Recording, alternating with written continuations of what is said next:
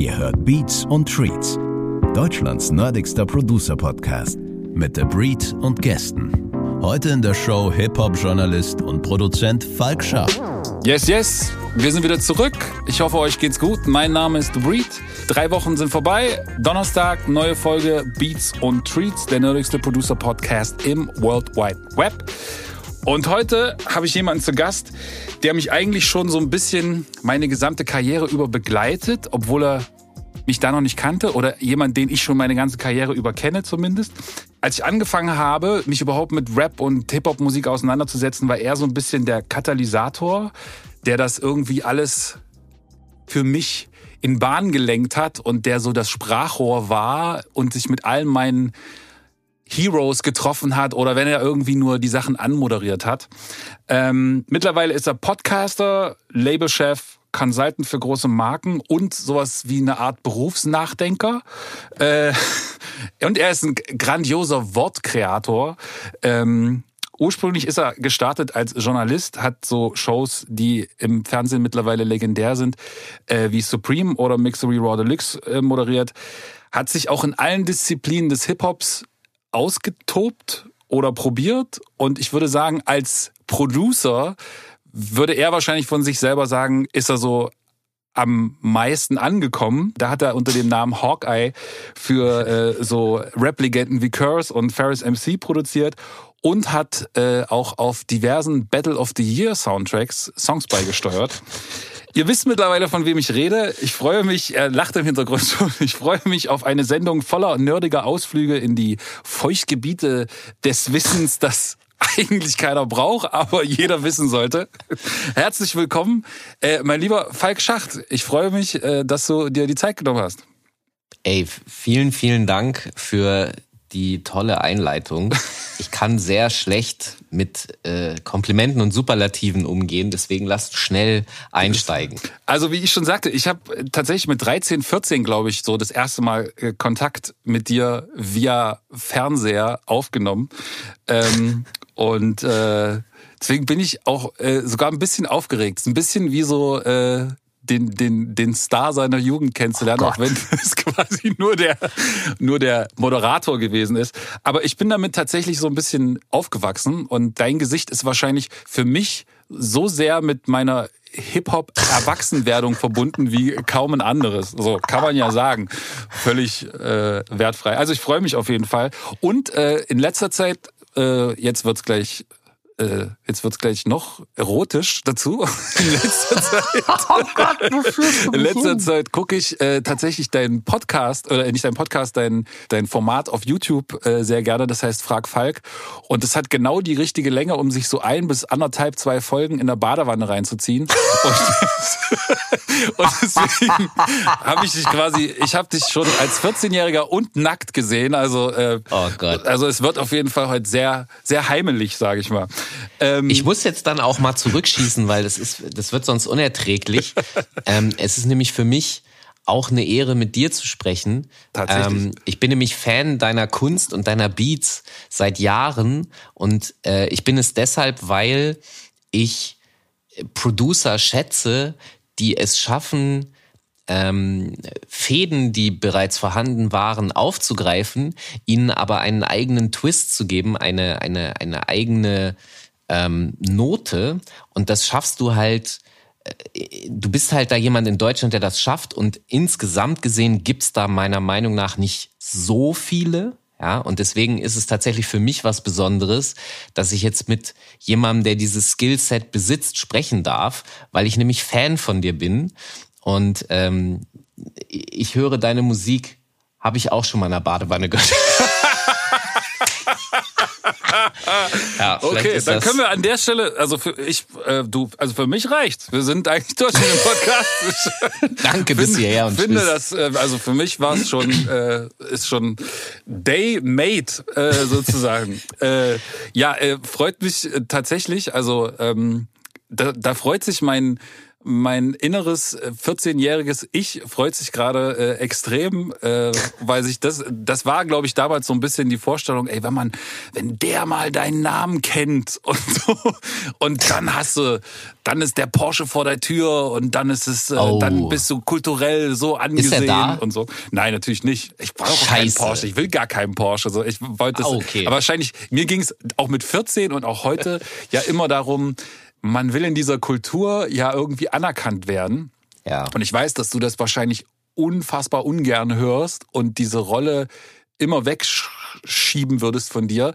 Aber für die für die Außenwelt ist es natürlich gerade in den 2000ern, so war das natürlich so, dass man das Gefühl hatte, okay, wenn Falk Schacht das cool findet oder dich irgendwie auf die Map setzt, dann ist man so in dieser Kultur also das ist so der einer der Ober-Tastemaker. Und ich weiß, dass du das immer wegdrückst, weil du sagst, das bin ich nicht, sondern Leute müssen funktionieren, weil sie funktionieren und ich kann nur das, das Licht draufsetzen, ähm, den, den, den, den, den, den Spot so.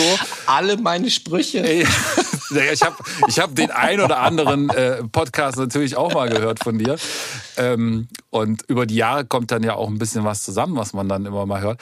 Aber ähm, ja, also deswegen hat es mich wahnsinnig gefreut, auch als du vor, ah, ich weiß gar nicht, vor ein paar Jahren oder so, irgendwann schrieb mir dann, ich glaube, irgendjemand, der damals die Promotion gemacht hat. Äh, Falk Schacht hat in seinem äh, Podcast mit, mit Jule Wasabi irgendwie dein, dein Beat als Tipp der Woche oder so gehabt. Und dann ja. war das schon so, wie, was, der Falk Schacht und so. Verrückt. Ja.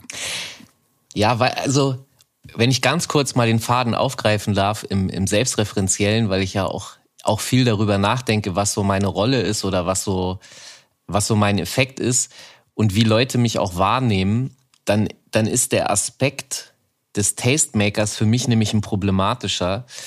Äh, an, der, an der Stelle, dass Leute haben so eine Erwartungshaltung an mich sehr oft. Mhm. Die denken nämlich, also anders, die haben in ihrem Kopf eine Version von mir, die sehr oft nicht der Realität entspricht. Äh, und an dieser Version scheitere ich auch gerne mal. Also das heißt, wenn die feststellen, dass ich Dinge interessant finde, die sie total abstoßend finden, dann sind die immer so überrascht, weil alle bis zu dem Zeitpunkt immer dachten, dass ich genauso äh, sozusagen so cool bin wie sie. Und dann merken die, hä? Und ähm, wir haben uns, bevor wir jetzt hier angefangen haben zu recorden, schon eine Stunde unterhalten. Und äh, wir waren an einer Stelle, wo wir darüber gesprochen haben, was ich vielleicht in 10, 15 Jahren mache und dass es ja sein könnte, dass dann Hip-Hop äh, mit, den, mit dem, was dann junge Menschen machen, dass ich das anstrengend finde und mich zurückziehe. Und ich, ich sagte genau nein, das wird nicht passieren, weil ich nämlich immer, ich liebe die Kinder boah, den Satz muss ich nochmal überdenken. Aber ich liebe das, was die Kids machen, ja. They are all right. Und ein konkretes Beispiel ist zum Beispiel vor, vor zwei, drei Wochen habe ich bei den österreichischen Kollegen vom The Message Mag äh, Magazine habe ich eine Künstlerin entdeckt. Ist, man darf sie nicht Künstlerin nennen, sondern eine Künstlerpersönlichkeit. Das hat was mit, äh, mit, mit äh, Gender-Zuschreibung und so weiter zu tun. Auf jeden Fall habe ich das gesehen. Kerosin 95 ist der Name. Und ich war richtig angefixt. Es war so ein gerader, hausartiger Beat. Da wurde so punkartig dann rumgehüpft und drauf gerappt. Es war nicht super tight. Es ist keine Semi-Deluxe-Persönlichkeit oder so. Ähm, aber es war Fun, es war Energie. Äh, und jetzt muss ich doch ein bisschen in diese, weil, weil man es sonst nicht versteht. Also wenn ich mich richtig erinnere, ist der bürgerliche Name Katrin. Sie möchte aber keine geschlechtsspezifischen Zuschreibungen. Die Haare sind ungefähr drei Millimeter. Ähm, gekleidet war man mit einem ähm, äh, rockartigen, also so mini-rockartig. Es war so ein bisschen Cheerleader-Mädchenmäßig. Und dazu war ein Flaum oder Oberlippenbart mäßig, der aber natürlich ist.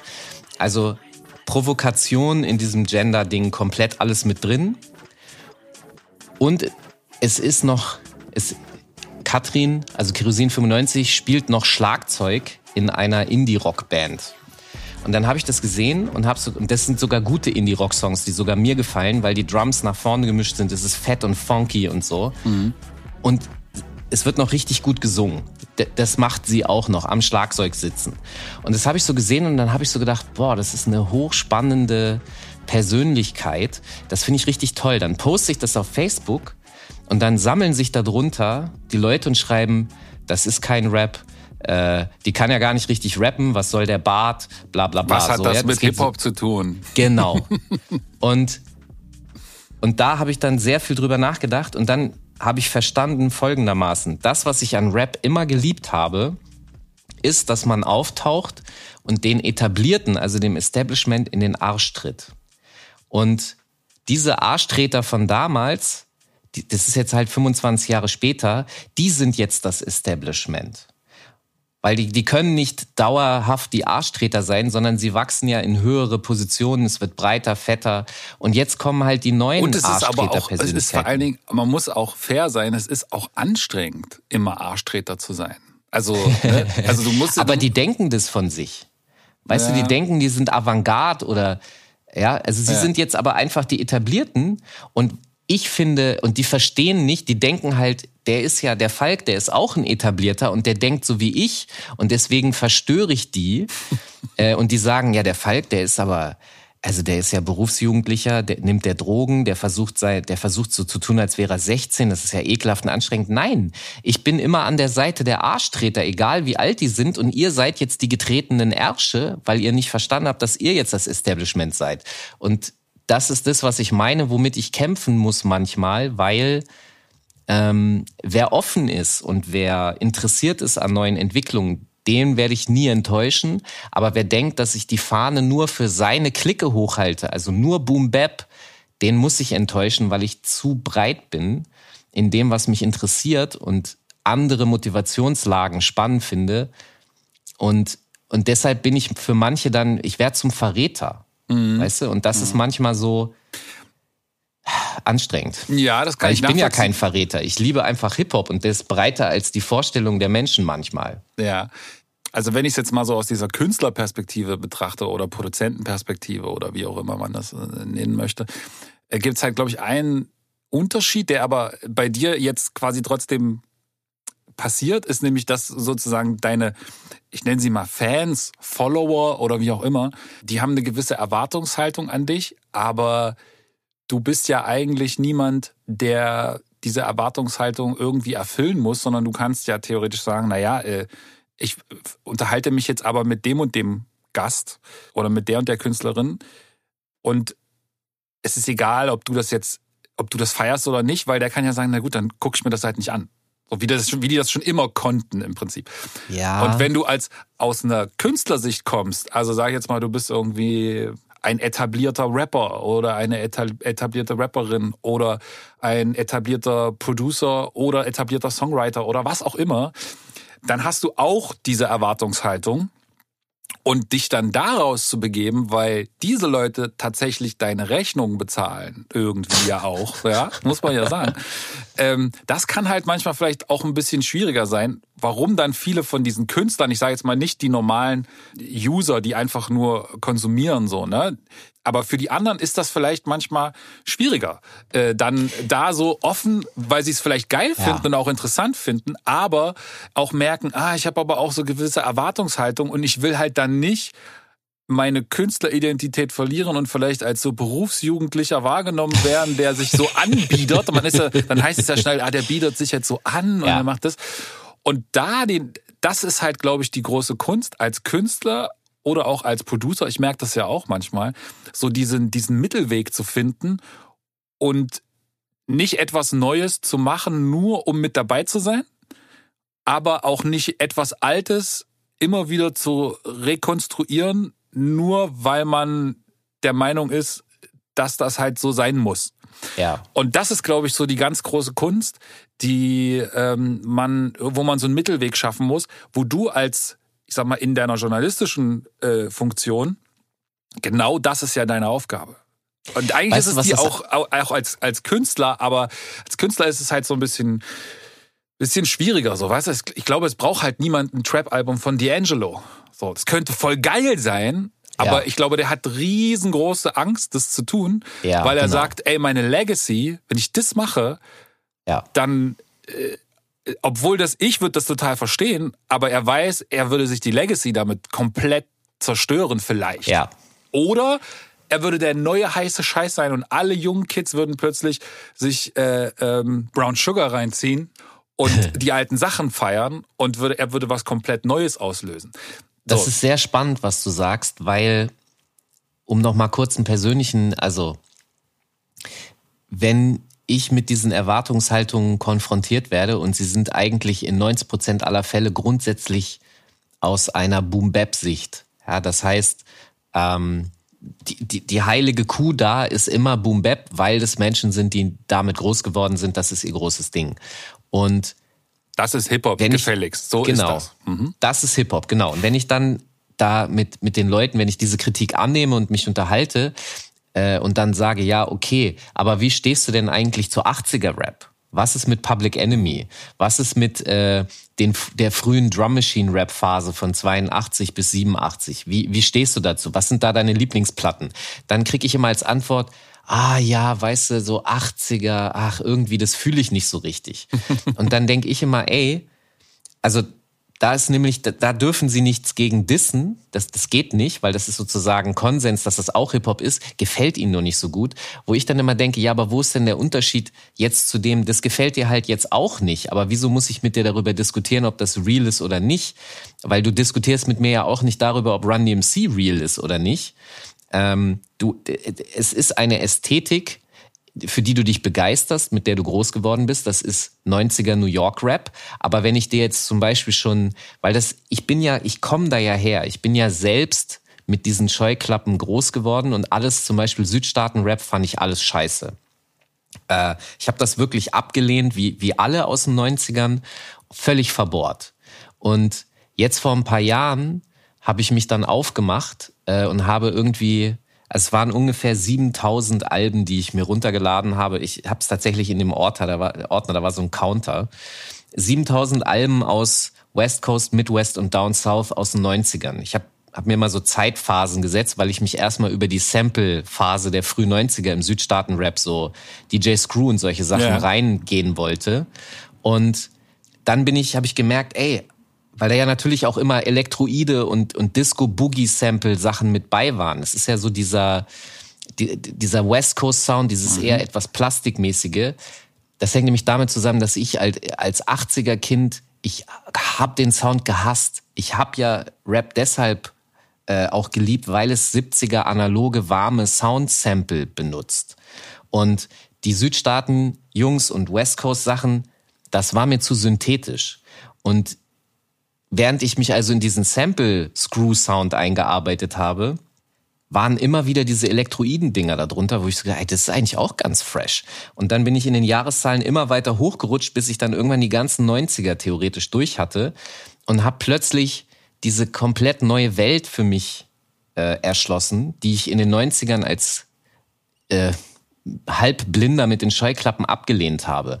Und das ist das, was ich meine, die, die Offenheit dafür ist echt wichtig und die ist oft nicht da, weil die Leute in sich selbst in diesem in diesen Kategorien gefangen sind und die projizieren sie auf die anderen. Und jetzt komme ich zu dem, was du sagst mit dem mit der Weiterentwicklung. Farid Bang hat auf seinem letzten Album einen Song gehabt, ich glaube, der hieß Manhattan oder so. Ich, ich komme, das ist der letzte Song auf dem letzten Album. Und da rappt er eine Zeile, da rappt er, ich bin gefangen in meiner Rolle. Und das ist nämlich genau das Ding. Er hat eine Figur erschaffen, die seine Fans lieben, aber sie lassen ihn auch nicht raus. Und der Mann ist aber ja auch, der macht das ja seit 15 Jahren äh, in der Öffentlichkeit, der verändert sich ja auch. Und er hat da im Grunde ausgesagt, ey, ich, ich bediene diese Rolle, weil das ist, das ist sein Arbeitsplatz, damit verdient er ja Geld. Aber er kann eigentlich, also er hat mir damit im Grunde signalisiert, so verstehe ich das, dass er eigentlich mehr ist als das, aber auch nicht raus kann. Also genau dieses Ding in dem Image hängen zu bleiben. Und während ich jetzt darüber quatsche, kommt bei mir nämlich noch folgender Punkt hinzu. Ich habe irgendwann verstanden, Marvin Gaye. Ich liebe ihn, ich liebe seine Produktion, ich liebe die Stimme, das ist alles perfekt. Aber von 60er bis 1980, dann das war die heilige Grenze. Danach wurde alles ekelhaft für mich. Ich habe das nie angefasst. Und vor ein paar Jahren habe ich dann mal gedacht, du musst jetzt, weil, weil ich dann 80er Sounds plötzlich mochte, also mich da reingearbeitet mhm. habe, ja. Das, die 80er sind meine neuen 70er. Ja. Und dann habe ich mir das Spätwerk von Marvin Gaye äh, und auch von ähm, Curtis Mayfield und so habe angefangen, Aretha Franklin, die ganzen 80er Sachen zu checken, die ich alle liegen gelassen habe vor 20 Jahren und habe festgestellt, weil die sich die haben sich dem Sound schon angepasst, auch Bob James und alle mhm. und habe so gemerkt, ey, da ist richtig gutes Zeug dabei, was ich früher ausgeschlossen habe und diese diese Persönlichkeiten waren auch dauernd in so einem Zwiespalt. Also bleiben sie in ihrem alten Soundstil oder passen sie sich der Neuzeit an? Und da muss man mal ehrlich sein, guck mal, Cool and the Gang, der 70er-Katalog ist Killer, aber sie haben in den 80ern sich trotzdem angepasst und haben auch super Sachen gemacht, die aber keine, meistens, ja, bei Cool and the Gang schon Riesenhits wurden, zwei, drei Sachen, aber Fatback Band, so krasses Zeug in den 80ern gemacht, dass ich das ignoriert habe. Also ich müsste mein jüngeres Ich ein bisschen schlagen dafür. Aber das ist das, was ich meine. Dieses gehst du mit der Zeit, bist du in deiner, bist du in deinem Sound gefangen oder in deinem Inhalt, weil Farid Bang ist ja inhaltlich in sich gefangen, aber soundtechnisch kommt er jetzt, obwohl er die Trapper noch vor zwei, drei Jahren mit Kolle gedisst hat, yeah. ist er jetzt auch auf dem Trap-Film, auch Sio. Ja. Die, die, die, die, also. Oder, oder auch Rata. Ja, genau. Äh, diese, dieses sich damit auseinandersetzen, was mache ich jetzt eigentlich?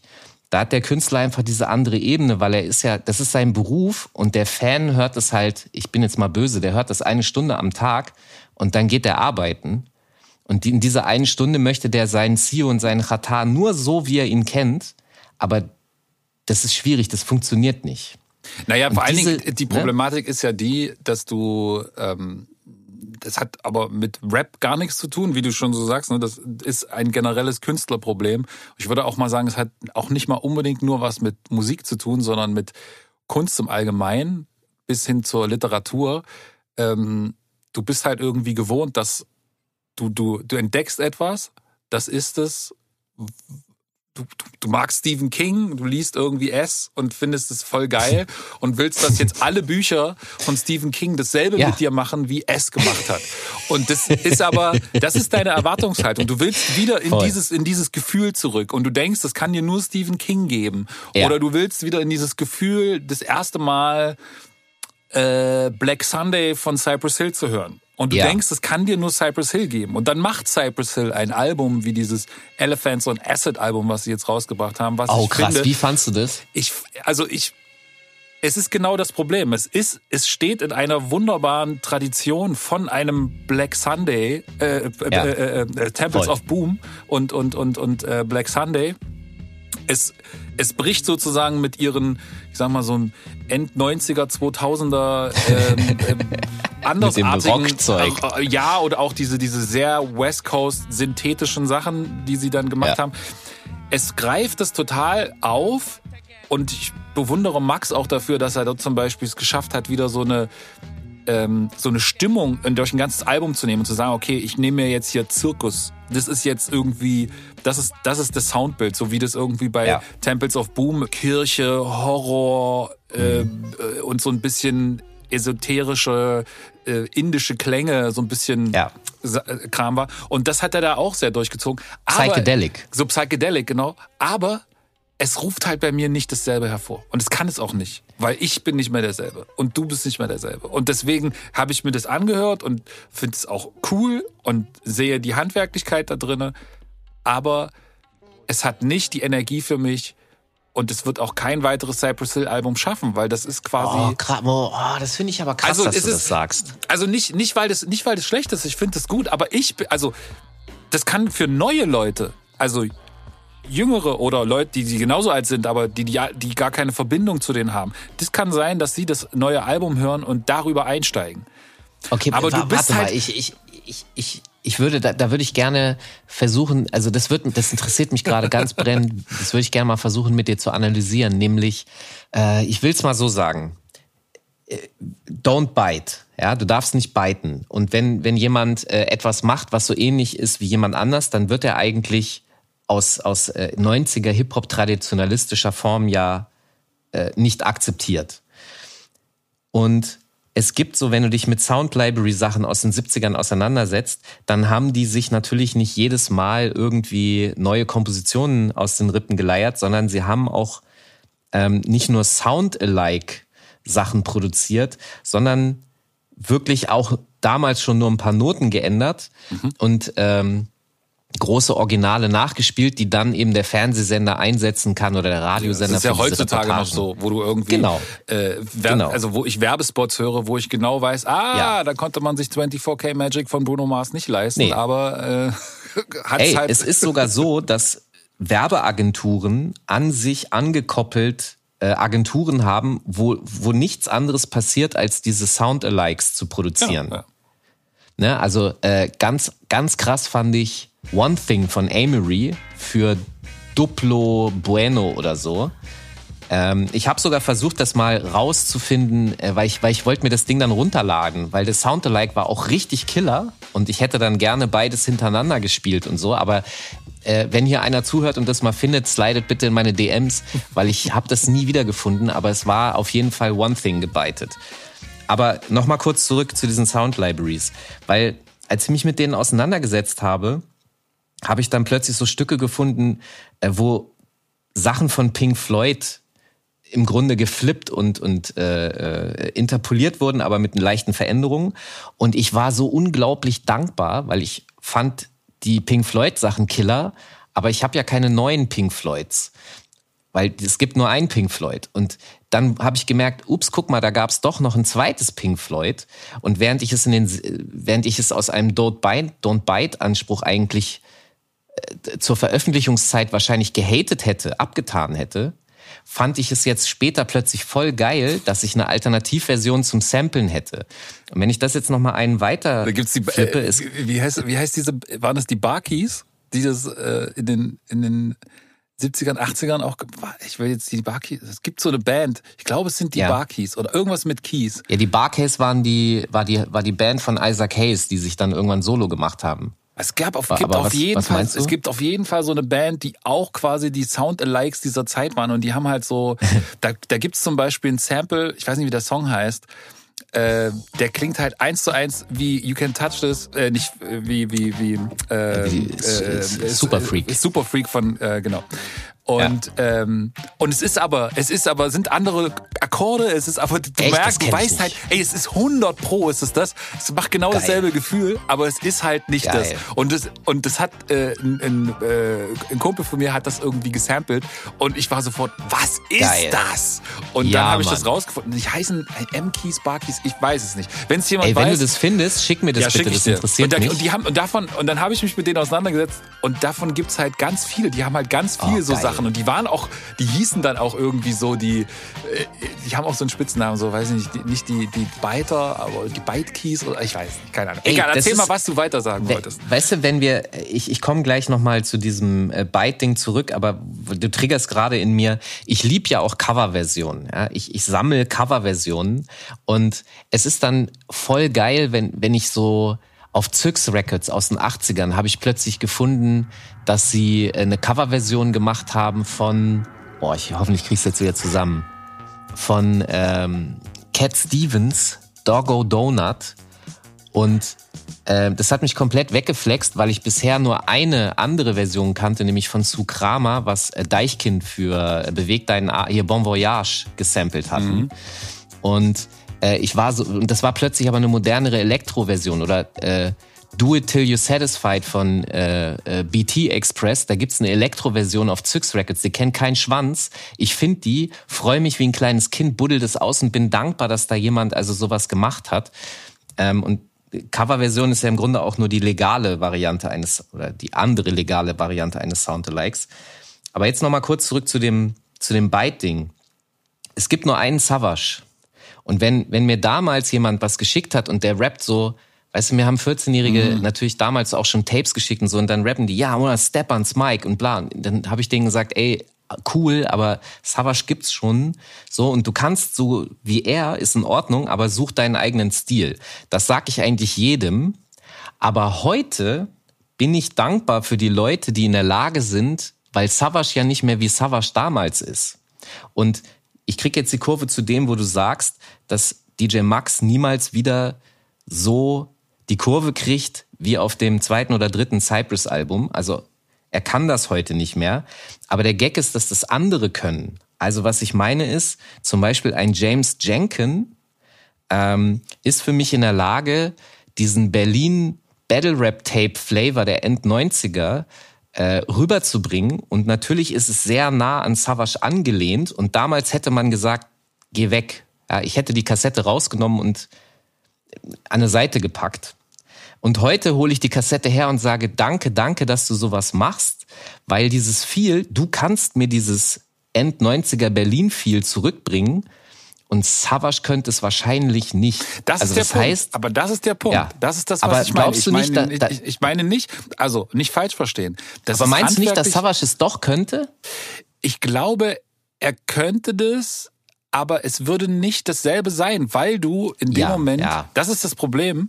Es ist natürlich hast, nicht dasselbe, weil er, du nicht mehr er, er, äh, da kiffend sitzt und Bier säufst dabei. genau. Er Oder wäre doch? der Beste, er wäre der Beste, um das zu tun. Genau wie auch ein, ein DJ Max am nächsten da dran kommt. Das ist gar keine Frage. Das ist das das Album kommt am nächsten an an den, an den äh, Temples of Boom ran. Äh, als alles andere, was ich je gehört habe. Aber die Vergleichbarkeit ist sofort da. Und das ist das Problem, dass du ja. quasi dann, du willst dasselbe Gefühl haben und bei einem, ähm, wenn DJ, DJ Max macht ja auch andere Sachen, ne? wo er dann irgendwie mit, mit so den Griselda-Sachen und ja. so, ne? wo er dann, das ist was ganz anderes. Das kann ich mir ganz ja, anders anhören und denk so, ey yo, das ist finde ich cool oder finde ich nicht cool. Und das ist das Problem mit Savage auch, dass du quasi das, das geil findest, warte, das muss ich kurz zu Ende bringen, dass du das geil findest, dass äh, Savage, dass jemand das so macht wie Savage. Ähm, und aber würde dich das stören? Wie? Ist da bei dir schon die Grenze? Nee, gar nicht. Ah, guck mal, der macht das wie Savage, deswegen höre ich mir das, das ist, nicht an. Ist doch was, ist doch, also es kommt drauf an. Wenn ich jetzt ähm, aus einem sample-diggigen technischen ähm, Mindset heraus jetzt auf Sample-Suche bin, dann interessiert mich jetzt erstmal vordergründig wahrscheinlich nicht so sehr, weil ich ja gar nicht mehr in dem Sinne auf Sample-Suche bin und Sample aus rechtlichen Gründen und aus, äh, aus musikalischen Anspruchsgründen an mich selber vielleicht heraus und aus Spaßgründen. Aber mhm. ähm, wenn ich das jetzt so wäre, dann würde ich natürlich äh, würde mich das gar nicht interessieren, weil dann interessiert mich ja nur die Musik. Und wenn ich etwas finde, was so klingt wie das, was ich haben will, aber was ich wahrscheinlich für den den Viertel oder den, das Zehntel der, der Lizenzsumme haben könnte, dann ist, bin ich natürlich froh drum, ist ja klar. Ja.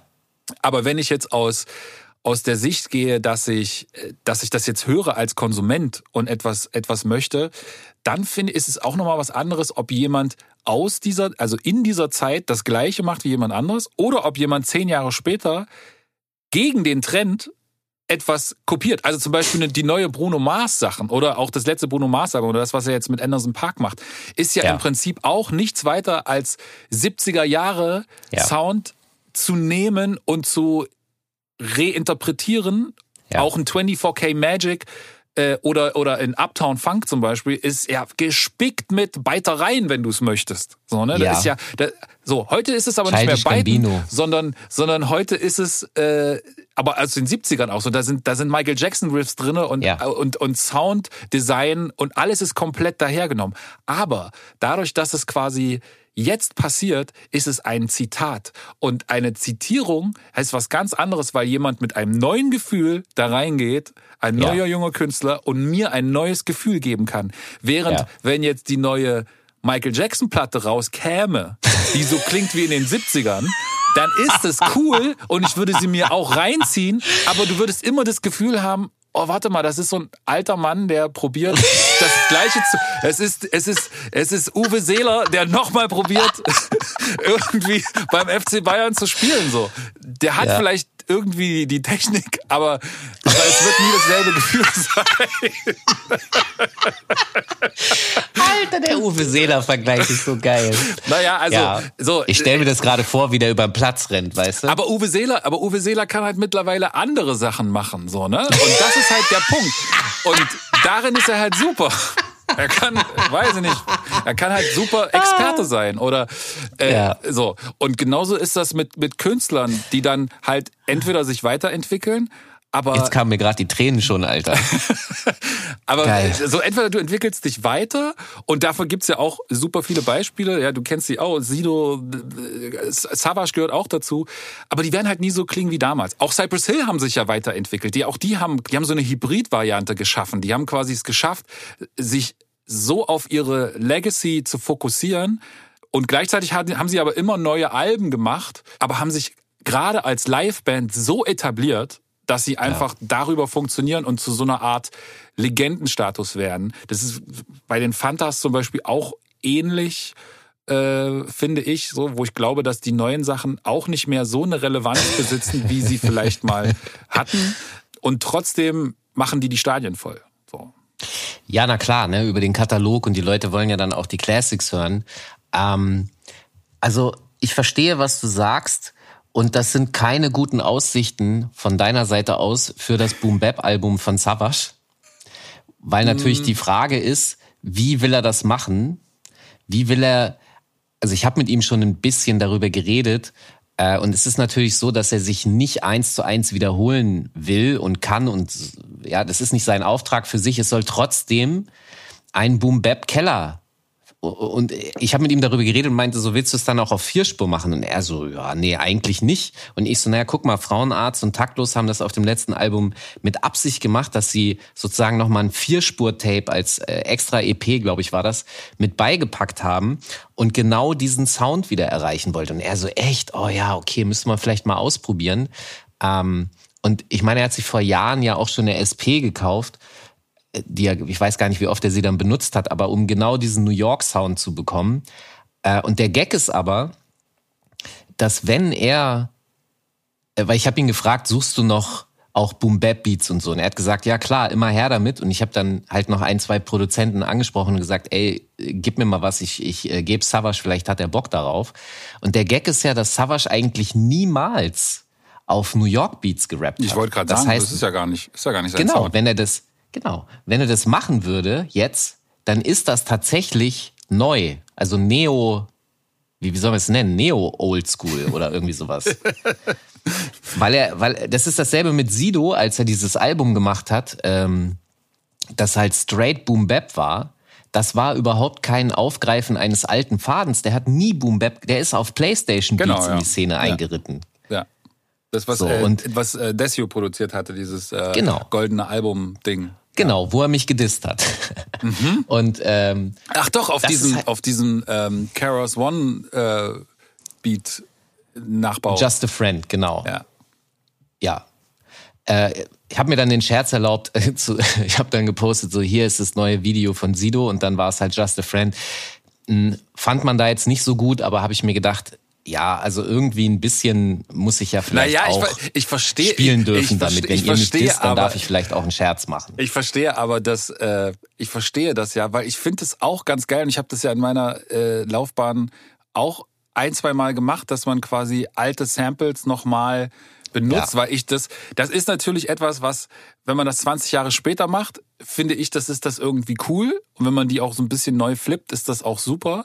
Und äh, aber es, es, ist natürlich am Ende trotzdem Biting. Aber der Zeitfaktor, Ach, naja, aber der Zeitfaktor, der, der löst das, wie ich gerade schon vorhin sagte. Ne?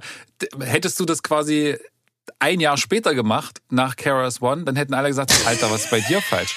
Machst du das 20 Jahre später, sagen dieselben Leute, dieselben Leute, die das vor 20 Jahren gesagt hätten, sagen so, oh geil, das ist ja dieses ja. alte, das ist das alte Feeling. Und da ist der Punkt, weil das ist das alte Feeling mit einem neuen Gewürz. Und ja. das macht die Sache interessant. Und genau ja. deswegen kann es zum Beispiel auch mit, mit Savage und seinem Boom Bap Album funktionieren, weil Savage jetzt nicht diesen einen Sound hat von seinen MOR-Tapes, sage ich jetzt mal, ja. und dann jahrelang irgendwie rumgekrebst ist und irgendwas probiert hat und das alles nicht so richtig geklappt hat oder so und eigentlich alle noch das mit ihm verbinden, sondern das ist so, die Fans, die heute auf seine Konzerte gehen, die Hälfte von denen ist wahrscheinlich erst irgendwann äh, ja. Ende der 2000er überhaupt eingestiegen. So, die kennen Geboren, das gar, ja. so, die kennen das gar nicht mehr großartig. Für die ist das so, ah, guck mal, das hat der früher auch gemacht. Das ja, ist so richtig. wie, wie für mich, dass ich irgendwie eigentlich auch erst so richtig mit Bad eingestiegen bin bei Michael Jackson und, äh, und quasi so Thriller dann noch cool fand, weil es irgendwie zusammen promotet wurde, mehr oder weniger über den Moonwalker-Film. Ah. Aber so aber Off the, the Wall, Wall war schon nicht. so ein bisschen, nee, geht nicht, war nicht, aber es war so, es war jetzt nicht mein, mein Lieblingsalbum. So, aber es ist ja auch ein komplett anderer Sound, mal davon abgesehen. Oder nicht ja. komplett, aber schon ein, ein, ja. ein, anderer Sound, noch ein, ein sehr klassischer. Und ich glaube, dass das eine große Rolle spielt ähm, bei, bei solchen Sachen. Auf jeden Fall. Und ich, also das Ding ist so, ich verstehe, was du sagst mit dem, das, äh, das ist aber so ein persönliches Ding dann ja von dir. Ich kann das verstehen, dass man sagt, okay, guck mal, der Sample ist schon benutzt worden. Dass wenn ich das jetzt nochmal mache, dann, dann hat man dieses Gefühl, dass man jetzt vielleicht nicht so originell ist. Aber ich, also erstmal halte ich mich an, an den Satz von Premier, der, der ja gesagt hat, also Guru hat's für ihn gerappt, you can't own a loop. So, ja, du, du musst das dann einfach geiler machen, als es äh, vorher war oder eben ja, geiler ist vielleicht das falsche Wort, aber du musst es halt geil machen. Es muss auch geil sein. Und äh, bei mir ist das so, dass ich äh, relativ oft äh, die Cutter, die Trash-TV Formate schneiden, ja. sind inzwischen äh, ausgestattet mit sehr gutem Musikgeschmack. Und bei Love Island und solchen Sachen, die ich, die ich gerne gucke, wenn ich mal meinen Kopf ganz frei kriegen muss von Müll, äh, dann schaffe ich es trotzdem immer nicht, weil die Cutter jetzt so einen guten Musikgeschmack haben und echt dope Beats da teilweise drunter tackern und ich, ich muss dann immer zurückspulen und Shazam, was ist denn das jetzt? Weil äh, letztens zum Beispiel ähm, äh, lief dann, also da lief ein Song und da war gesampelt ähm, Isaac Hayes, äh, ich komme jetzt gerade nicht auf den Titel. Äh, Ist egal. Für mich das erste Mal habe ich das gehört bei Compton's Most Wanted. Ähm, und das ist so ein, so ein Classic-Sample, ich komme jetzt gerade nicht auf den Titel, aber so ein Classic-Sample, der schon sehr oft benutzt wurde von vielen in New York. Und es war plötzlich eine völlig moderne Trap-Version davon. Und ich so, oh, ist das Killer. Und dann bin ich los, hab weil, weil ich es nicht Shazam konnte, habe ich bei Who Sampled geguckt und dann habe ich gesehen, krass, das Ding ist einfach wirklich regelmäßig über die, über die letzten 30 Jahre immer wieder gesampelt worden und dann habe ich mir die, keine Ahnung, 100 benutzten also ne, habe ich mir das angehört und das geht halt von heute zurück bis in die 90er. Und dann habe ich mir natürlich alles davon runtergeladen, was ich dope fand und habe halt theoretisch eine Stunde Isaac Hayes Sample könnte ich jetzt ein Mixtape machen, nur mit Songs und du könntest stilistisch durchgucken von guck mal, da ist Boom Bap, hier ist Südstaaten und jetzt sind wir äh, irgendwie im modernen Trap und Techno auch noch und und ich finde das richtig geil, weil du hast recht, es gibt das verbindende Element des Samples, das mir den Zugang in alle anderen Varianten und Versionen sehr einfach macht, weil ich das ja schon geil finde. Und dann, also zum Beispiel, das habe ich auch mal ein, ein ganzes Wochenende für einen Funky Drummer gemacht. Da habe ich mir wirklich die 1500 Tracks seit den 80ern angehört, die, wo das gesampelt wurde und finde dann plötzlich raus, oh krass, guck mal, In Excess, Deepish Mode, euer Ernst, äh, äh, alle haben das irgendwie Anfang der 90er, weil sie so dieses funky Hip-Hop-Feel haben klar, wollten, ja, haben sie es gesampelt. Und dann habe ich halt einfach fast ein Gigabyte neue Songs, die ich noch nie gehört habe, die keinen Erfolg hatten, im Gegensatz zu George Michaels Freedom, wo das auch gesampelt wurde. Und ich habe das gehasst, das hing mir zum Hals raus. Und heute ist das so mein Softspot, wo ich plötzlich Zugang dazu mhm. finde. Und dann höre ich halt Deepish Mode mit Funky Drummer hier sonntags beim Kochen. Ja. Also ich will nur sagen, dieses, dieses Don't Bite, ich verstehe es, aber ich verstehe auch, dass es, wenn ich das weglasse und es einfach zulasse, ich äh, die Qualität der Musik besser schätzen äh, kann und und mir die, diese Hürde will ich mir gar nicht bauen. Ich verstehe das, weil man immer nach außen hin natürlich der coole Exklusive, ja, der hat was Neues gemacht. Aber eigentlich zählt nur, dass es geil ist. Ja. Und die, dieser Aspekt mit, es ist ja auch zum Beispiel so eine Sache, wenn du etwas samplest, also nehmen wir mal, du nimmst einen Pop, früher war das normal, da gab es einen Popsong und ein Jahr später oder zwei Jahre später hat ein Hip-Hop-Typ das gesampelt und einen Beat daraus gemacht. Das würde man sich heute nicht trauen. Stell dir mal vor, du würdest heute, Dua Lipa, du nimmst das und samplest das ein Jahr später. Da, da, da würde ja jeder kommen und sagen, das kannst du nicht machen, das geht nicht. Ey, warum denn nicht? Bin ich mir, also das glaube ich erstens nicht, dass da jemand kommen würde und sagen würde, das kannst du nicht. Also aber Deutschrap ist doch fresher denn je. Ja, aber ich, deswegen glaube ich, das wäre, das wäre gar kein Problem. Ich glaube, es ist halt einfach rechtlich machen das Leute nicht, weil ja, sie davor Angst haben. Aber ich glaube, dass die, dass die Problematik, dass irgendjemand jetzt gerade in der Hip-Hop-Kultur im Mainstream sagen würde, oh, das ist aber jetzt gesampelt, das finde ich jetzt nicht mehr cool, das ist ja Quatsch. Und ich selber. Oh, echt? Ich, ich kenne aber viele Producer, die sagen, ja, vielleicht nicht. Producer, aber ich, das ist ja das, was ich meine. Ich habe das ja abgelegt für mich, weil ich festgestellt ja, genau. habe, dass ich, dass das völlig okay ist, weil ja alle diese Producer das gleiche gemacht haben, wie ich dann ja auch. Die haben einfach nur das, was sie in ihrer Jugend geil gefunden haben, was ihre Sozialisierung mit Musik gewesen ist, das haben sie genommen und in ihre Musik einfließen lassen. Und jetzt hat sich auch Rap weiterentwickelt und Rap ist halt Teil meiner, unserer Sozialisierung. Und damit ist sozusagen das, das Sample schon einmal benutzt worden als Sample. Wir haben aber eigentlich den Zugang über diesen Beat, über diese Benutzung des Samples bekommen zu diesem Sample und dann ah, darüber hinaus das und dann so zu, genau und dann irgendwann gecheckt, ah guck mal, das kommt ja eigentlich aus den 70ern. Ja. Und man will aber trotzdem ja in seiner Musik auch immer wieder diese Einflüsse seiner Jugend irgendwie wieder also ich will das zumindest, ja, weil es mich, weil es mich auch immer wieder jung fühlen lässt irgendwie. Ja, also das ist, ja, ich, ich, ich, ich fühle so, das Und das ist halt der Punkt, warum man dann, warum ich das dann auch voll cool finde, zu sagen, ey, guck mal, ich zitiere jetzt mal einen Lifesaver von Guru auf einem Brusthaare oh, äh, von, von, vom Plusmacher und ja. setz halt irgendwie aber plötzlich ein West Coast äh, äh, äh, ähm, ja. Synthline drüber und, äh, und, und macht es halt so, weil ich das Gefühl habe, ey, guck mal. Und nehme halt irgendwie noch einen anderen Part davon. So. Ich da rede mich um Kopf und Kragen, aber egal. Wenn sie kommen und sagen, das ist ein, ein Sample, dann ist es halt so. Aber warte, dann würde mich mal interessieren, es gab ja vor einem Jahr oder eineinhalb Jahren so eine Schwemme.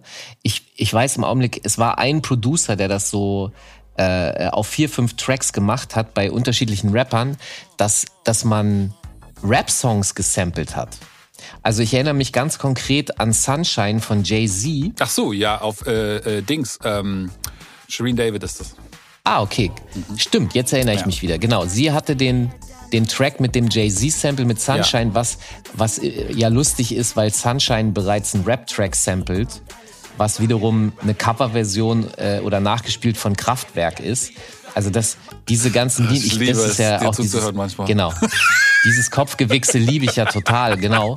Aber also es heißt, theoretisch hat Shireen David alles damit durchgesampelt, aber ich fand's bei Rin war das auch. Er hat doch ähm, äh, ja, der auch ein Jay-Z Jay ne? Jay Ding. Ja. Genau.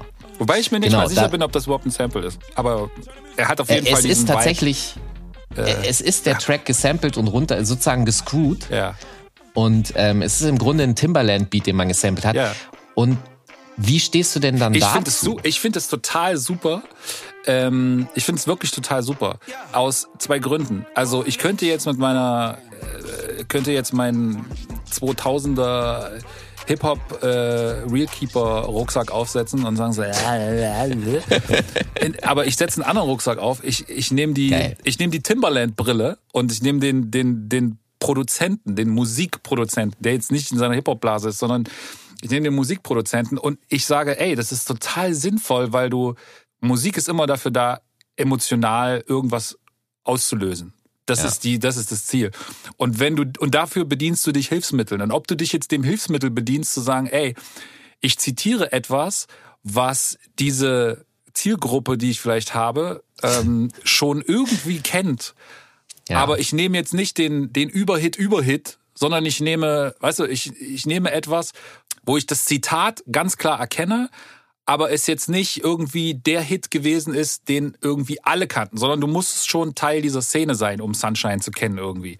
Ja, der ähm, war und bisschen unerfolgreich damals, stimmt schon. Also jetzt im Mainstream betrachtet, ne? Ja, ja, für, sie hatten andere Erwartungen. Aber für Hip-Hop-Kontext war es trotzdem ein Hit. Voll. Und, und dann sowas zu nehmen und einfach nur zu sagen, ey, das finde ich musikalisch total spannend, das packe ich da drauf und ich kann benutze das als mein Hilfsmittel, um zu emotionalisieren, ist genau dasselbe, als wenn ich sage, ey, ich nehme da jetzt ähm, einen verminderten Akkord und hart Strings oben, die ich irgendwie äh, genau eine None auseinanderspiele, weil das totalen schrägen Klang erzeugt und deswegen sollen die Leute dann Furcht oder Unbehagen empfinden oder ich nehme den total sweeten 251er äh, Akkordfolgen-Move, weil das total Sweetness erzeugt. Das ist dieselbe, es ist dieselbe Palette. Es ist ein bisschen einfacher oder nicht mal einfach, es ist eine andere Möglichkeit, aber es ist genau dasselbe Prinzip wie zu sagen, ey, und dann lass uns mal den 90er Retro VHS-Filter im Video benutzen, damit wir so ein Gefühl hervorreden. Und das ist, das ist am Ende ist das nichts anderes und deswegen feiere ich diesen Move und ich habe tatsächlich auch in dieser Zeit nach nachgedacht, was man da machen könnte. Und es gab auch, und? es gab Überlegungen, äh, und auch so ein paar Entwürfe, auch mit Plusmacher zusammen zum Beispiel, da das ein oder andere zu machen, aber irgendwie ist es dann nie äh, realisiert worden. Ähm, mhm. Aber ich finde sowas total spannend. Und ich würde es jetzt gern nochmal ergänzen dadurch, dass ähm, der Don't Bite-Anspruch der besteht ja auch da auf der Ebene. Es gab so unter äh, Leuten, die Beats gemacht haben in den 90ern und so war auch immer die Aussage und die Ansage, du darfst keinen Hip-Hop samplen. Das heißt, du darfst mhm. wirklich nur nicht Rap-Musik samplen. Das einzige, wo, wo Rap-Musik erlaubt war einzubauen, war über Scratches. Mhm. Ja, also damit bin ich sozusagen groß geworden. Und dann habe ich irgendwann festgestellt, Moment mal, dieser Male Mal, äh, produziert äh, Mama Said Knock You Out und diese, dieser Drumloop da von Sly and the Family Stone mit dieser Klatsch-Snare da drunter, sorry, aber das hat er nicht selber gebaut, sondern der hat einfach Humpty Dance gesampelt und hat einen funky Drummer noch dazu drüber gelegt und das war seine, seine Beat-Grundlage für Mama Said Knock You Out. Das heißt, äh, Mali Mal hat Hip-Hop-Songs gesampelt und daraus neue Hip-Hop-Songs gemacht. Und ich habe dann sein Werk mir auch nochmal näher durchgehört. Und er hat das relativ oft gemacht. Und dann habe ich gemerkt, äh, dass er auch nicht alleine ist, weil ich habe 25 Jahre einen, einen Drum Break von den Ultramagnetic MCs gesucht. Und irgendwann habe ich festgestellt, dass äh, Set G äh, er hat er hat äh, Cool G Rap und DJ Polo äh, einfach gesampelt das habe ich, äh, ich bin nicht so riesen Fan von, äh, von diesen 80er Sachen von Cool G Rap so mäßig. Ist eine andere Baustelle auf jeden Fall. Deswegen kannte ich das nicht. Und dann habe ich mir das mal angehört und habe ich gesagt, fuck, Alter, äh, die haben, die haben da bei denen gesampelt. Und dann habe ich gemerkt, guck mal, Sergi hat auch DJ Premier gesampelt. Und zwar hat er den Skull Snaps Break, den, den Premier zu Take It Personal gebaut hat den, er hat einfach nur den Loop, der ist am Anfang der 12-Inch, er hat einfach nur den Loop genommen und der hat so eine ungewöhnliche Bassdrum-Programmierung. Das geht ja duku duku dick und duk duk duk und er hat einmal den so rumgesampelt, dass äh, diese äh, mehrfach Bassdrum-Variationen auf der 1 startet und in einem anderen Song auf dem dritten Album der Ultramagnetic MCs hat er das halt mit, hat er das sozusagen um einen halben Takt verschoben, aber es ist derselbe Drum Break und er hat ihn halt bei Gangstar geklaut. Mhm. Und, äh, und dann gibt's noch ein Beispiel, genau, DJ Premier, ähm, da habe ich dann geschnallt, die Drums von, äh, ist es, ich glaube, Chief Rocker Number One. Die Drums hat K-Dev wieder bei Mali Mal mit dran, gerippt bei Just to Get a Rap von DJ Premier. Und das war so, alter krass. Äh, wieso halte ich mich hier eigentlich an so eine bescheuerte Regel, wenn die, äh, ey, die machen einfach geile Beats und mir ist es gar nicht so sehr aufgefallen. Also okay, bei Mama Set Knock You Out schon, aber äh, als ich gerafft habe, dass, dass die, äh, das hier K-Dev DJ Premier da gesampelt hat, war so, alter, krass, mein Kopf platzt gerade. Und wenn ich das jetzt mal wieder aufs Heute beziehe, die Frage ist ja auch, warum sollte alles erlaubt sein zu samplen für einen heute 20-Jährigen, nur ausgerechnet keine Hip-Hop-Beats aus den Nullerjahren. Wieso sollte, das ist ja auch Musik. Wieso sollte, das ist einfach wie alles andere Musik. Wieso sollte er es nicht samplen? Die Antwort ist, natürlich darf er das samplen, aus den von dir auch genannten Gründen. Sample whatever you want. Feel free, have fun und Let's Dance. Aber dann habe ich jetzt noch, ähm, dann habe ich noch eine Sache und zwar das passt da super dazu. Ich habe äh, ein Zitat von einem aktuellen Dexter-Song, der heißt Puffy ja. und Mace. Und ja. da rappt er, Hater, Hater verrenken den Hals und laden ein Sample von Splice. Während du das Drip-Plug während du das Drip-Plugin noch lädst, habe ich den Beat schon gelaced. So, ja, ich musste, ich musste sehr lachen. Ich habe es auch ja. direkt ihm nochmal drunter gepostet und, und äh, so mit, mit Smiley dazu. Das ist nämlich die Weiterführung, weil da steckt ja eine Kritik drinne, inwieweit er die jetzt ernst meint und nicht. Und ich glaube, alles das, was er rappt, ist immer mit äh, einem, ja. einem zwinkernden Auge zu sehen. Denke ich äh, auch. Und ich würde auch mal behaupten wollen, ich frage ihn mal, aber ich denke, dass er wahrscheinlich auch einen Splice-Account hat, äh, wie wahrscheinlich alle Producer. Ähm, und wen das genau interessiert, es gibt übrigens eine Folge, das ist die zweite von uns mit Schuko. Ähm, da reden wir genau über äh, ohne Splice kein Preis, a New Way of Digging. Aber ähm, das ist, würde, da würde mich jetzt mal deine Meinung dazu interessieren, inwieweit man das anders bewertet, etwas von Splice zu samplen, was sozusagen schon mundgerecht als Tortenstück. Also weißt du, du kriegst nicht die Torte und musst es rausschneiden, sondern du kriegst schon das fertige Tortenstück und äh, schon alles geschnitten, so wie die, nee, anders, so wie die Mutti, die dir früher das Brot schon die Rinde abgeschnitten hat und in so Büffchen, hat man bei uns im Osten gesagt, in so Büffchen geschnitten hat und dir die hingestellt hat, damit du dann die Sesamstraße dazu gucken kannst. Ist wow. das irgendwie was anderes? ist das weniger cool oder ist das einfach die neue Art. Weil, klar, es gibt halt ganz viele Vorteile, weil den Jay-Z samplen, dann musst du halt im Zweifel auch noch mit Beyoncé darüber reden. Und äh, so ist halt die Frage. So, bei Splice ist halt hier, royalty free, gib ihm Dance Floor, here we come. Ja, du kannst es natürlich machen wie Timberland, der äh, äh, lustigerweise die, die, die letzten Jahre immer mal wieder darüber aufgefallen ist, dass er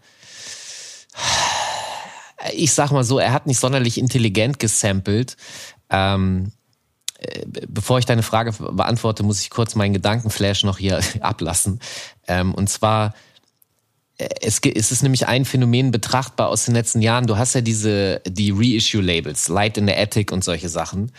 Und er, er hat zum Beispiel auf dem oh, vorletzten oder vielleicht auch schon vor drei Jay-Z-Alben, hat er einen Schweizer Jazzer äh, gesampelt. Ich glaube Spöri oder so. Ich komme gerade nicht richtig auf den Namen.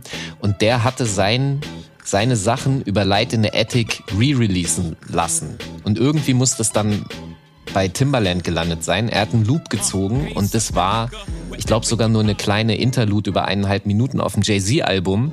Und es war nicht geklärt. Und ich denke halt so, Dicker, also du bist Timbaland und das ist Jay-Z. Ihr seid fucking Superstars und ihr habt da auch noch da ein Monster-Label dahinter. Wie kann man denn ernsthaft äh, ganze Loops nicht klären?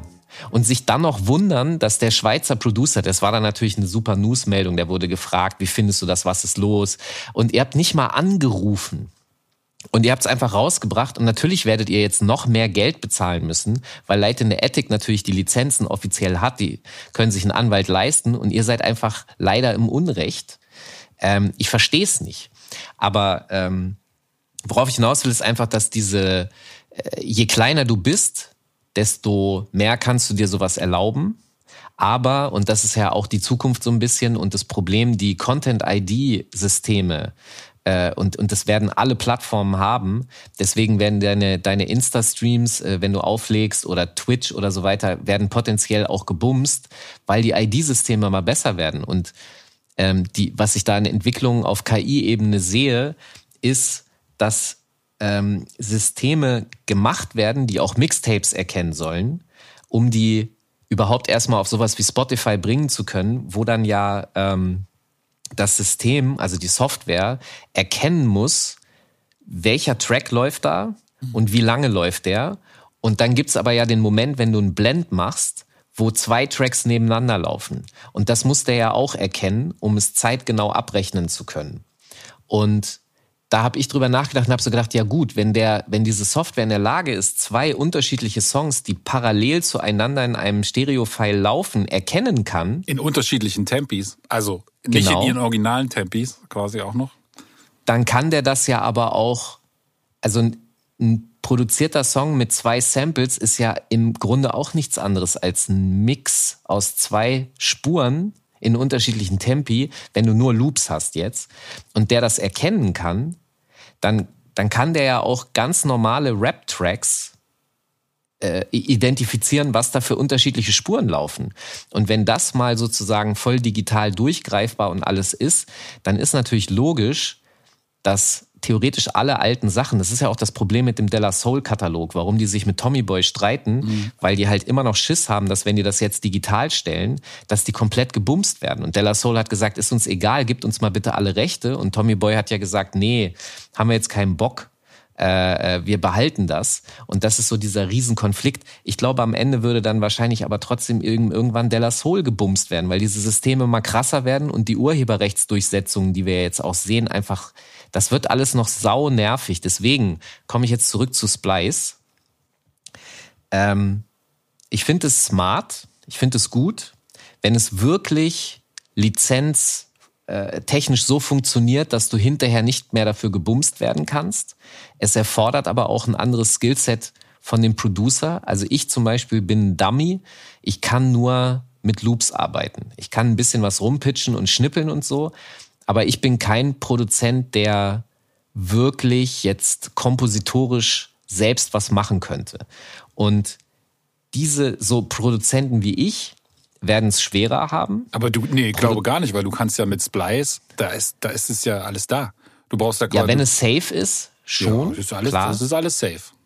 Und wenn wir jetzt nochmal auf das Philosophische dahinter kommen, also die Streitigkeiten, darf ich das oder darf ich das nicht, ist es cool oder ist es uncool, da sind wir nämlich auch wieder, also ein zweites absolutes No-Go, was man uns beigebracht hat oder was einfach so hochgehalten wurde untereinander, war Sample-CDs.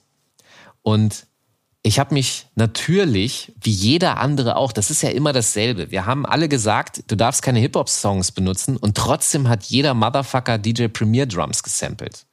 Und ich kann das erkennen, wenn du mir das vorspielst. In diesen, in diesen äh, ähm, Drum Pack DJ Premier Drums. Genau. Ja, nee, nee, nee, damals einfach in den 90ern wirklich einfach von den Gangster 12 so, Inches ja. gerippt ja, ja, ja. ja, und benutzt. Und dann, das heißt, man hat sich das gegenseitig zwar vorgehalten, im Sinne von, man darf das nicht, aber das hat trotzdem jeder gemacht. Und mit den Sample-CDs ist das selber, selbe gewesen. Ich, alle Produzenten, die ich kenne, haben Samples-CDs von Best Service, Grüße gehen raus, ich weiß gar nicht, ob die noch existieren. Ich glaube, die gibt's noch, ja.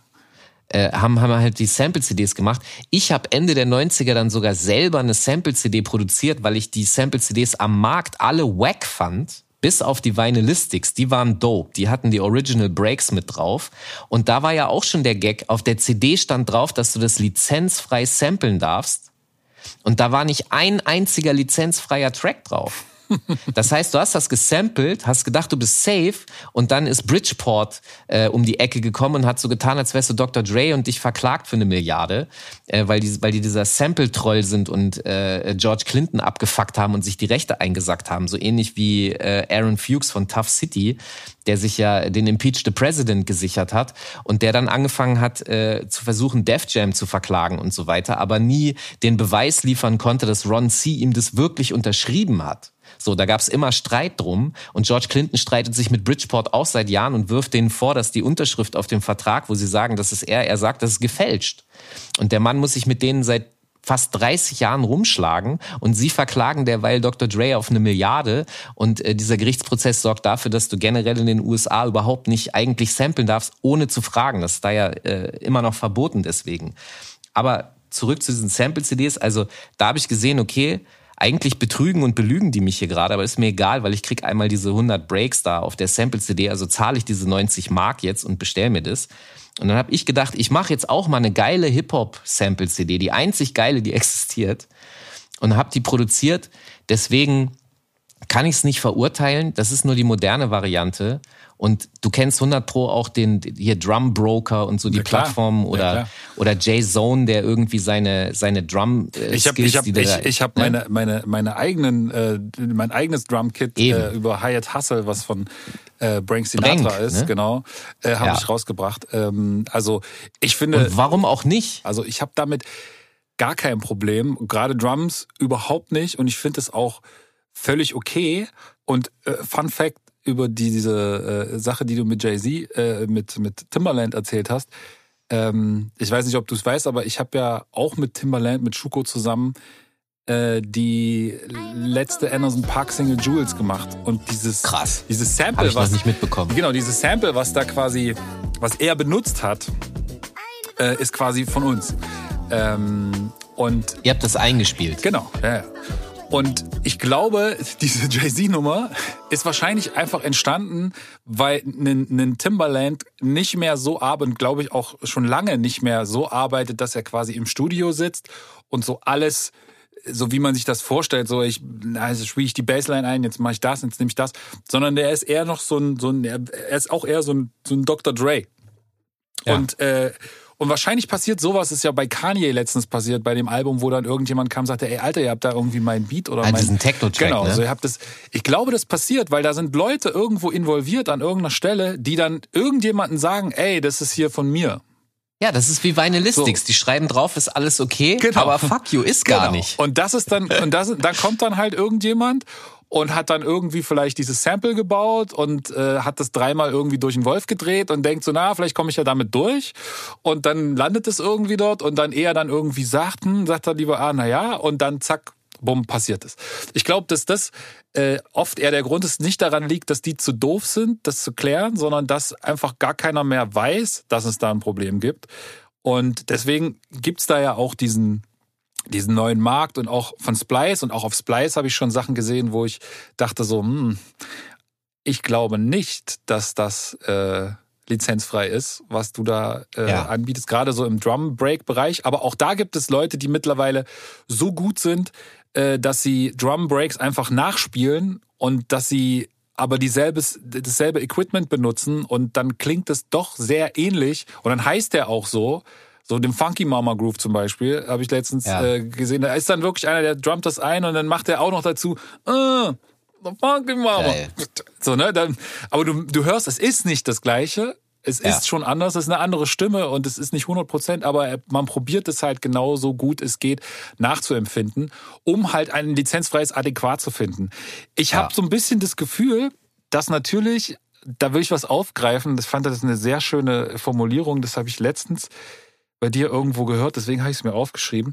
Du hast von so einer kulturellen Wiederholungsschleife gesprochen. Ja. Und dass es früher mehr, das fand ich ein sehr schönes Wort, Beifunk gab. Und ich meine, damit hast du nicht beide Funk gemeint, diese äh, Afro, Af, genau, diese Afrobeat-Sache, sondern Beifunk im Sinne von Schmutz, was ja Funk quasi bedeutet, ähm, der man so nebenbei noch mitgehört hat, weil man früher, um die Musik, auf die man Bock hatte zu hören, viele andere Musik noch mitkonsumieren musste, weil man war halt auf Radio und TV angewiesen.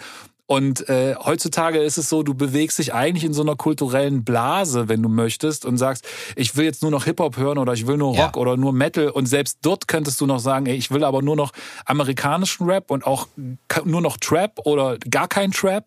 Und dann hörst du die entsprechenden Playlisten und bewegst dich und musst ja. quasi keinen Beischmutz ertragen. Ähm, was natürlich dazu führt, dass du auch über den Beischmutz nicht neue Inspirationen bekommst. Ja. Das fand ich einen ganz interessanten Ansatz, weil man, weil du dann sagst, dadurch ist man in so einer kulturellen Wiederholungsschleife.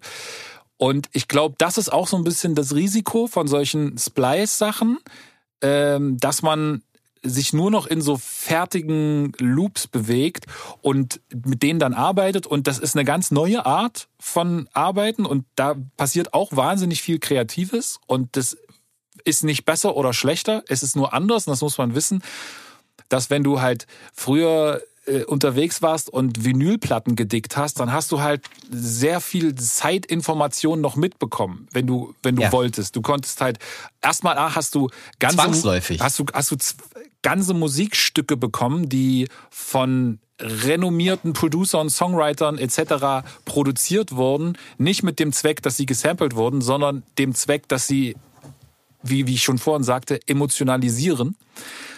Und das ist eine andere Herangehensweise, während du quasi, wenn du einzelne Loops hast, dann sind sie dafür da, dass sie besonders gut getimed sind, dass sie überall passen. Und es geht so ein bisschen so eine Emotionalität verloren. Deswegen finde ich das total spannend und mache zum Beispiel auch mit Schuko oder auch alleine, dass wir halt auch an so Sample Packs, sagt man dann ja jetzt neudeutsch, nicht in Libraries, Sample Packs arbeiten. Und dass man das halt probiert, möglichst wenig mit dem Gedanken des Samples im Hinterkopf, sondern eher mit dem Gedanken, ich mache jetzt mal einen 70er-Jahres-Song, den ich halt dann irgendwo an irgendeiner Stelle abbreche oder aus dem ich halt einfach dann nur die Drums rausnehme oder was auch immer. Oder ich mache jetzt einen 90er Jahre Techno-Song oder also ne, mit, mit diesem Anspruch daran zu gehen, damit man dasselbe Gefühl bei den Leuten vielleicht auslösen kann, als jetzt nur zu sagen, ey, hier ist mein Gitarrenloop und der läuft vier Takte und da ist eine Gitarre und die ist in C-Moll und die kannst du super mit der C-Moll Bassline ja. aus dem anderen Pack kombinieren. mein größtes Problem immer. Zwei Samples kombinieren funktioniert bei mir nie.